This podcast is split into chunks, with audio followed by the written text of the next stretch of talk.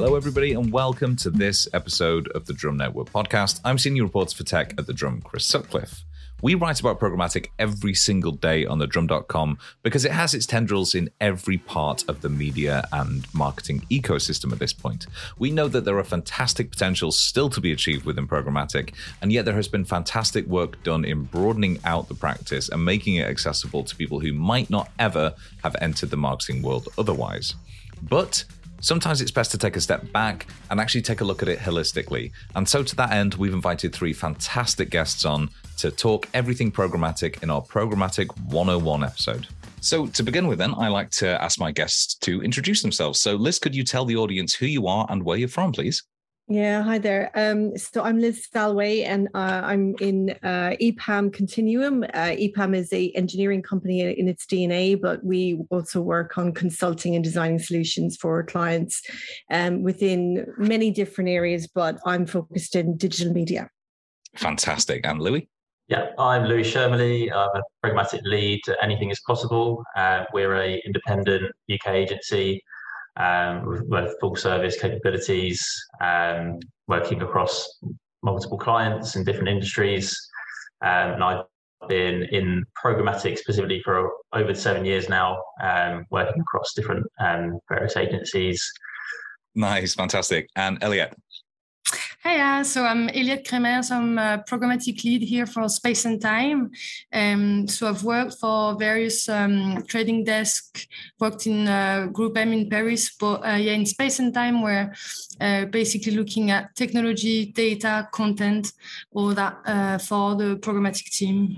Fantastic. Well, as the audience will know now, we have a breadth and depth of expertise on the panel here. So I'm delighted to welcome the three of you onto the Drum Network podcast. One of the things we like to do with the podcast is use it to examine one of those underlying issues that we write about all the time, but that sometimes require a bit of a step back to look at holistically because it's so easy to sort of get into the nitty gritty of everything. So to begin with, Liz, I wanted, could you help us really set the scene um, how has programmatic changed over the last couple of years? You know, both from kind of supply, demand, basically the entire picture of it. How what are some of the big changes you've seen? Yeah, so I mean, to to start with, um, I'd say we're nearly coming to twenty years now of of its of its life. Um, I remember the first um, the first kind of exchange that Right Media had built. The idea of of sort of having inventory in this environment that wasn't necessarily trafficked in the same way as as, as before. So, um, you know, programmatic is is is nothing new. It's very simply about trading media against data so it's uh, you know as that data opportunity has grown over the last um, dozen years, uh, you can see how it's it's gaining traction in terms of it being much more prolific, say, than it would have been to start with. Obviously, the biggest changes um, in the last few years have to we, we can't really not mention the demise of the cookie and and some yep. of the privacy um, uh, regulations and policies that people like Apple have taken, and um, so it it has that obviously is challenging where you're looking at um, a reduction in the ability to knit together those data points for some of the typical marketing use cases, um, retargeting being a very obvious one. So, uh, yeah, I, I think um, that that would have to be somewhere you'd start in terms of understanding what's changed the last few years. Yeah, absolutely. And I, well, in fact, both of our other guests were nodding along there. But one of the things that you mentioned is, you know, that some of these changes have been brought in by some of the big tech companies as well, and sort of a, a redefinition of what you know data can be used for. Um, and so, Louis, what would you say then are some of the biggest drivers of those changes? Yeah, I think um, talking just going back to that kind of point around demise of cookies, like that's really stemmed from kind of kind of user perspective. You know, people aren't happy with the way that uh, data is being used and shared across the industry, um, which has kind of, kind of led to a lot of regulatory changes um, and kind of the way that programmatic is kind of bought and sold. I think one of the big kind of pendulum swings from a kind of media buyer perspective is kind of moving away from using kind of audience first approaches and audience data um, and looking into more kind of contextual based solutions um, which is, isn't reliant on third party cookie um, and kind of appeals more to those kind of advertisers that are very kind of privacy sensitive and aware mm. of kind of their consumer needs and, and um, habits. So I think that's one of the kind of big changes that we've seen over the last few years. Yeah, one hundred percent. And and Eliette, how much of that, uh, you know, as Louis mentioned, is driven by the consumer and sort of the consumer's growing awareness of the digital advertising landscape and what is actually being done with their with their data. Yeah, I think it's it's definitely um, for the best of uh, for users to make better use of, of their data. So first and third party data having more control is definitely a good thing. But if you think of like the GDPR, for instance, when GDPR appeared like a few years ago, we thought it was going to be the end of programmatic, and eventually it was not at all. It's just a matter of almost if you think of we created uh, well programmatic um, programmatic became what it is. Now if you look at a market map or like one of these like landscape that you can find online you see so many actors on the market so many players so many companies. Everybody's trying to take that chunk of the mm of the of the cake, if I can speak like that. So it's it's for the best of users to have better control of what are we using, how we're buying it, and what sort of transparency there is, and for the for best of brands as well. Because if I were, if I am a, a client, I want to to know exactly where is my cost going. Uh, is that media? Is that data? Is that brand safety? Like where is my go- money going, basically? No, that makes a lot of sense, and that's very much in line with a lot of what the uh, the drum has been seeing in terms of trends, both from commentators and from some of the experts that we've interviewed. As Liz mentioned, that is now 20 years since we all started really getting into programmatic in a big way, and I wondered how broad has it become as a buying process. So we've seen it recently being um, moved into you know programmatic buying of ad space within 3D virtual environments, even. So, Liz, yeah. how broad is programmatic now from a from a buyer's point of view? Yeah, I mean, I was I was actually going to add to that, Chris, because that's the that's what I was thinking. Um, was the other piece was was it it started off as a very niche piece of digital, right? So it was you know um, and also driven by uh, inventory types like Facebook and YouTube, right? But um, I remember five, six years ago consulting with businesses around digital out of home and how you could build an infrastructure for that. And if we go back to the, the main, as you know, I would say we all agree that that programmatic by definition is the marriage of media and data. It doesn't have to be a cookie.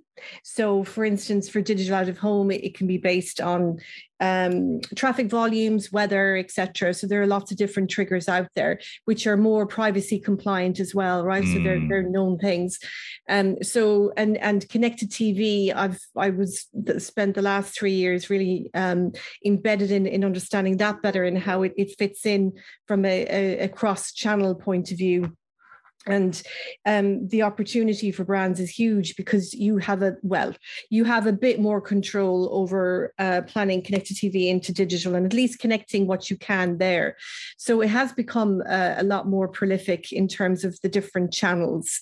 Um, and you know i think uh, if the other side is the the promise of, of programmatic around uh, workflow efficiency isn't lost right? So mm you know you you still there is still that um, underlying principle behind it um, so i don't see that changing i think it's it's just a way of trading and therefore um, it's it's not something that i think is going to expire i just think it will evolve and how much? So, to, just to build on that, you were talking there about that being, you know, part and parcel of the modern marketer's arsenal. There, just as kind of a, a channel to use. Louis, to what extent then do we think that that I suppose marketers now feel like programmatic is just that. It's just a, a, tool to be deployed to, to Liz's point, make things much more friendly and sort of to really emphasize that ease of use.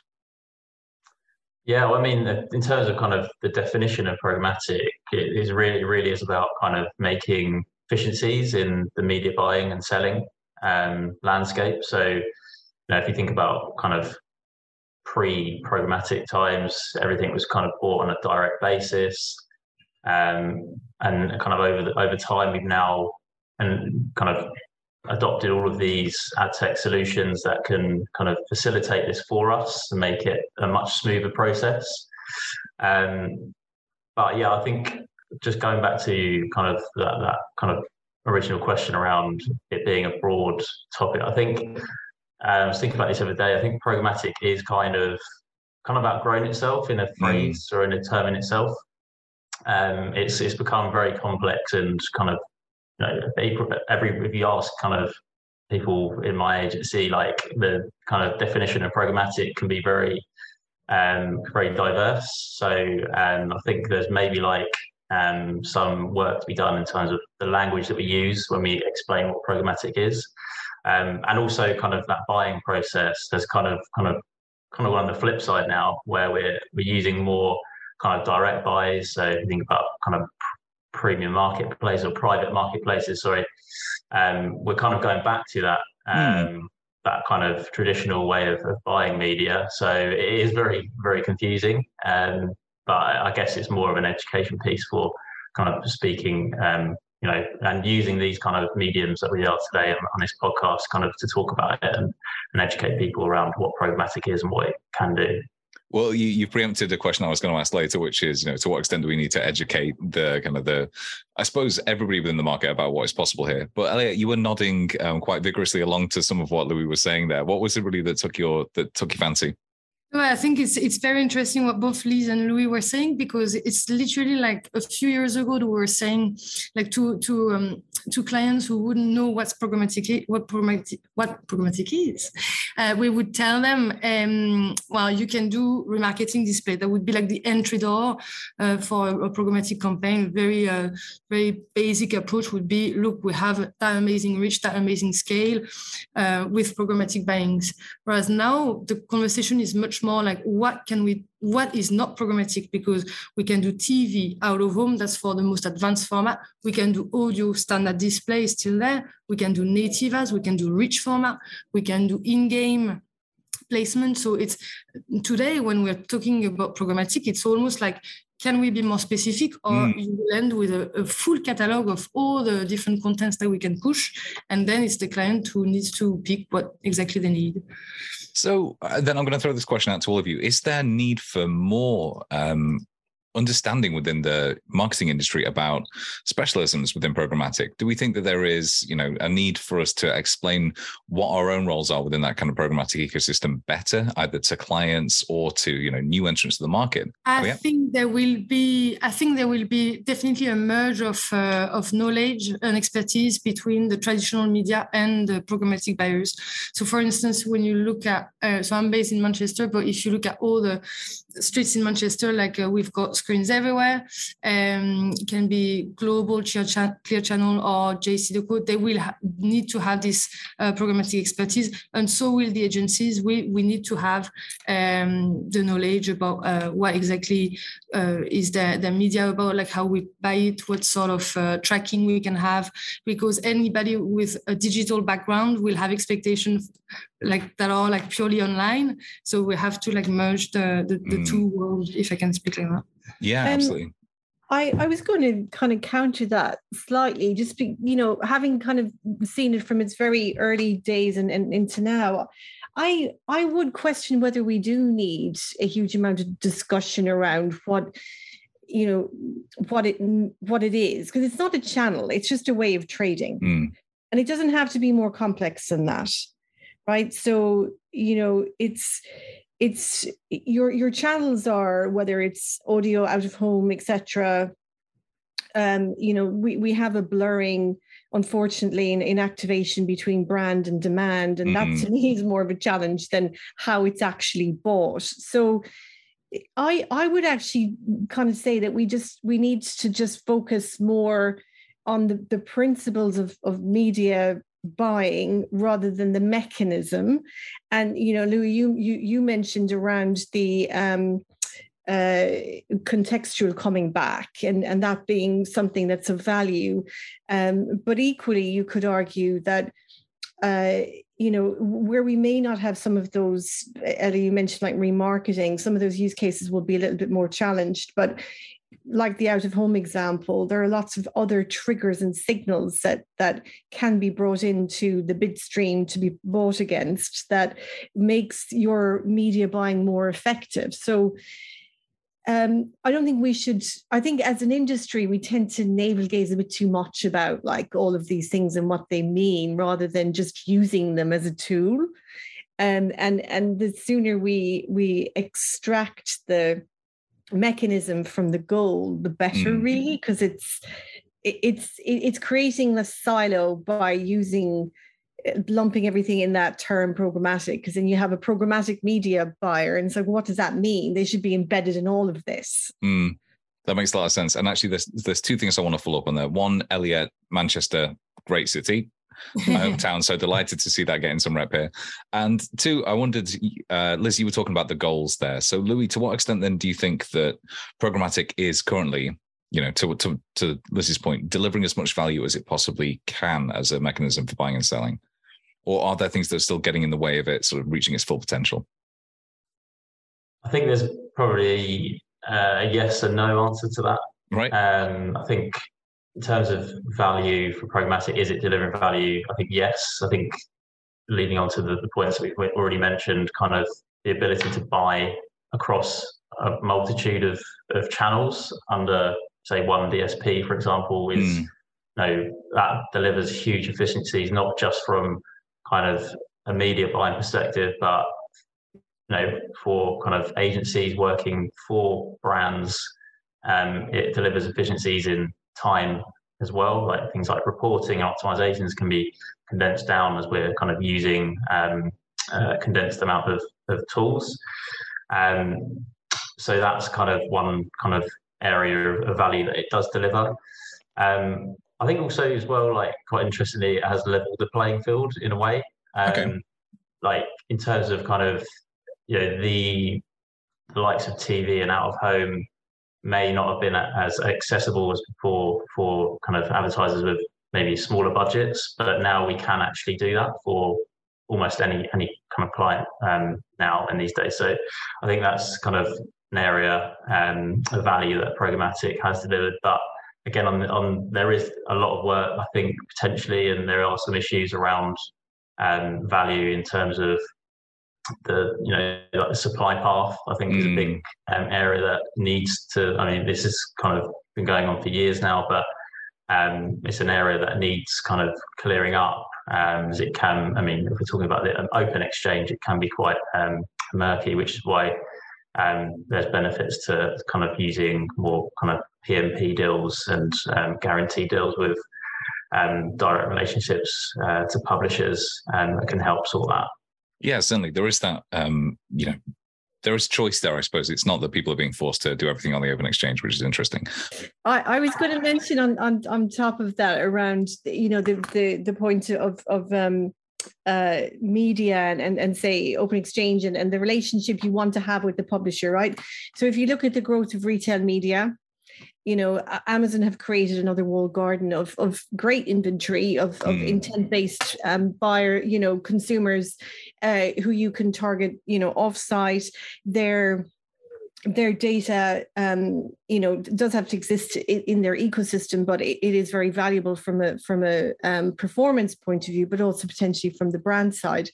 But other retailers getting in on the game, right? So you know, you look at um, Tesco's media platform in the UK um, all all of the other tr- kind of tr- traditional grocers like Carrefour and across Europe, and they're they're all building up these capabilities, and it's because um, a there's a huge opportunity for them in terms of adding margin to a you know margin um, suppressed business, especially with macro things going on like supply chain, etc. Um, so there's money to be made in in them monetizing their own media. Um, but this so that that's a great driver for this. But it's the other side of it as well is is what we talked about with data. Um, and the fact that first party data is so valuable uh, and they're sitting on a ton of it. Mm. And it doesn't even have to be um, loyalty data with very deep shopping basket analysis. It can just be data from their shoppers, um, which is already very rich data. So um, I think that that trend towards more of an investment into retail media is is um, backing up both the uh, point of wanting a relationship with the publisher and wanting still to leverage data to make your buy more effective. So I think that the the question that naturally follows on from the discussion to this point is we've spoken about where programmatic wasn't where it is right now. What are some of the big developments that are coming down the pipe for programmatic in the near future? Eliette, what do you look forward to in terms of programmatic, either in terms of tech or in terms of how um, people are using it? So it's quite um, it's quite focused on like my, my current role, but I'm looking forward to seeing how each channel will articulate together. Because at the minute we're looking at um, online we're looking at out of home we're looking at tv uh, we see more and more technology coming in the way. So like for instance eyeball tracking footfall tracking all this um, like added value for our brands and for for us for media buyers to to inter, inter, interrogate our our strategies. So i'm looking forward to seeing how all that articulates i'm not too i'm not too excited i'm not too nervous about cookie deprecating because I think there'll just be a, there will just be another solution. It can be a unified ID from the trade desk. It can be a Google Sandbox uh, from from Google. But I'm not really I'm not really nervous about um, the outcome of it. Um, but yeah, I'm looking about I'm looking forward to to how all these channels will will go together and how we can measure the success mm-hmm. for our clients. Okay, so sort of confluence of everything that's been going on in terms of yeah. channels and, and, measurement. That's interesting. Yeah. And Louis, what would you say are some of the things that you're looking forward to, either from a kind of practitioner's point of view or from the view of the wider marketing industry? Uh, yeah, I think following on from Eliette's point around measurement is a real um, kind of you know, there, there, needs to be developed. Um, you know, in the future, we're kind of very used to that micro level measurement, know, uh, measuring people on an individual level, and without cookies, that is going to kind of be a lot harder in the future. Um, so looking at kind of the bigger picture, um, you know, things like media mix modeling um, and brand lift studies are going to be more um, appropriate for programmatic channels. Um, and I think they, you know, they, they do give more of an insight on how um, media is actually impacting the wider business mm. rather than kind of just you know um, measuring on a channel by channel basis. So that's definitely something. Um, but I'm, I'm really excited that there's there's lots of other developments that are happening in the background. I think kind of reading recently around Apple's potential ad empire. I think that's going to be you know, rumors of their own, their own DSP could be kind of a game changer in the programmatic space. Um, and obviously Netflix, um, you know, being able to buy Netflix as um, is very soon is going to be, you know, super exciting for a, a media trader by heart like me. nice, fair enough. And Liz, then you know, Louis there was talking about new entrants into the space. Is there anything particularly exciting that you've seen outside of those kind of those new players? Either developments from previous people who've been in there, or even to Eliette's point, some of those kind of those bigger uh, developments in terms of how people combine all the disciplines of programmatic today. Yeah, I, I, I would go back to the retail media mm. piece. I mean, I, I know I've been very in, in, embedded in this for, for a few years, so it's, it's top of mind for me. But um, it makes sense. It makes total sense. You know, if the the the um, so you know, as we said, yeah, there are new players coming in, both within um, a very much above the line piece like Netflix and somebody like Apple, who's got so much opportunity, despite the fact that it clashes a lot with their privacy ethics. But how we let's see how that goes. um, but then the other side is is um, uh, again onto that point of whether it's brand or demand, and and because there's such a it, it's very programmatic has given us a lot of interest in measuring outcomes right so you can see how and it's it's real it's it's beginning came from that if you like was you know uh, and it's moved further up the funnel. But um so the the retailers having that closed loop uh, and creating uh, a much quicker measurement framework or, or loop is, is super interesting for CPGs who don't sit on a lot of data and who have to go and do an MMM, which is very much retrospective. You know, last year's data, it's not very current. It's very interesting. Don't get mm. me wrong. And it still has its place in measurement um, frameworks.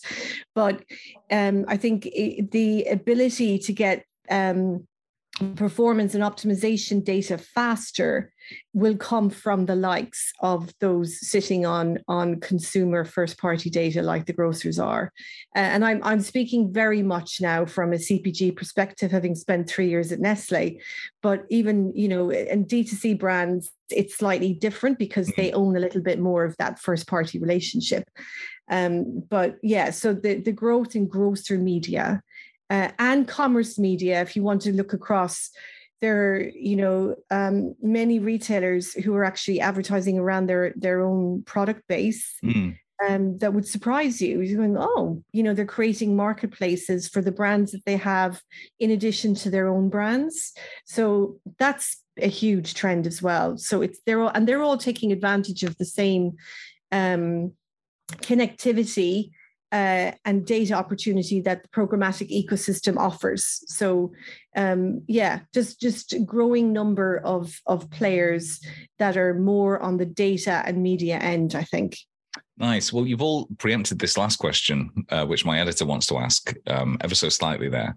But one of the things that he's keen to know is to what extent are there still verticals and sectors that are yet to take true advantage of programmatic? I suppose you, you could say B2B in a way, Chris, because mm. um, it's, it's you know, if you talk about a target audience, B2B, it's the smaller audience, right? And, and we all know, of, you know, having come from the, the, the planning and buying background the three of us have, um, the smaller your audience, the more expensive and the more difficult it is to to scale or or to even hit that audience, right? So, um, but I I have seen, you know, quite um, interesting B2B businesses get involved in programmatic. I think their expectation can sometimes be too high. Um, but to Louis's point as well, like I think performance TV uh, has been around. You know, you have ways of understanding um, footfall to a website on the back of, of advertising on TV. I think it does offer an opportunity for brands that don't have a ton of brand budget to throw at like prime slots to also uh, invest in in more of the performance side of TV um, to to uh, you know, to, to kind of use what budget they have to the most effective mm. way. Because from a TV planning point of view, I mean, it's you have to throw quite a lot of money at it to get the impact. Um, so it it is opening up uh, more avenues for both slightly esoteric marketplaces mm. or, or target audiences and those that that don't have the same budgets as as some of the big boys. So, uh, Eliette, Louis, is there anything you know you, you want to add to what Liz was saying there about either budget or anything, Eliette? Yeah, so um, it, it goes in line with what both uh, Liz and, and Louis were saying earlier. And so, like about the B2B um, segmentation and challenges, absolutely, there is something to do with programmatic. Mm. Um, what we can think of, like the C suite, uh, the so precious C suite uh, targeting uh, criteria that everybody's claiming to have, and then it's so difficult to actually like uh, reach. Um, or we can think of like more like traditional verticals like health um, health professionals or recruiting, uh, the recruiting sector, for instance, where it used to be very much like a direct bias between agencies and and um, publishers and now we have more pg deals more pmp uh, so private marketplace deals available on the market which makes the um, the trading available now for for programmatic buyers. So i think that there's going to be like a lot of opportunities for media traders to um, to have access to things that so far were very um, very like walled garden um, walled garden uh, areas basically yeah, so um, we've used some tested TV um, out on a lot of our clients where they don't have like the biggest of budgets, like the likes of you know Nike or McDonald's, but they they've worked, they've used it to, to great effect, and you know we can see the benefits of it, and you know, using like kind of search lift studies to kind of monitor when we have TV live, uh, what impact does that have on kind of brand search terms that mm. can that can kind of have that interconnection with other channels. Uh, that's worked really well. Um, but in terms of kind of a particular vertical, um, we work with a lot of um, higher education um, clients at universities, and I think there's a lot of opportunity in the kind of video and gaming space because that kind of really speaks to that that demographic, um, kind of targeting um, people in like premium spaces. So Twitch, for example, could be you know a, a real opportunity um, to find those those audiences, um, prospective students. Um, so yeah, I, I, would say that as a as a vertical. Perfect. Well, that has been a whirlwind tour through everything to do with programmatic and its future. So I'd like to thank Liz, Louis, and Eliette. Liz, if anybody wants to find you and get in contact with you about anything you mentioned today, where's the best place for them to reach you? I'm going to have to give it to LinkedIn, aren't I? That's I fine. That's yeah, makes sense. Start. Yeah, it's for Liz Salway. Um, uh, yeah, so you you'll find me there. S A L W A Y. Perfect. And Louis. Yeah, LinkedIn as well. Um, you just type my name, Louis Sherman, you'll you'll find me. Perfect. And Eliette? Um, yeah, same again, Eliette Cremer on LinkedIn, or you can drop a note at hello at spaceandtime.co.uk. And one of the things to bear in mind is that if you if anybody who's listening does want to learn more about this, we write about programmatic and its various forms, its various functions every single day on thedrum.com. So if you're interested in learning more about any of that, reach out to my guests or do visit thedrum.com. But for now, thank you so much for listening and goodbye.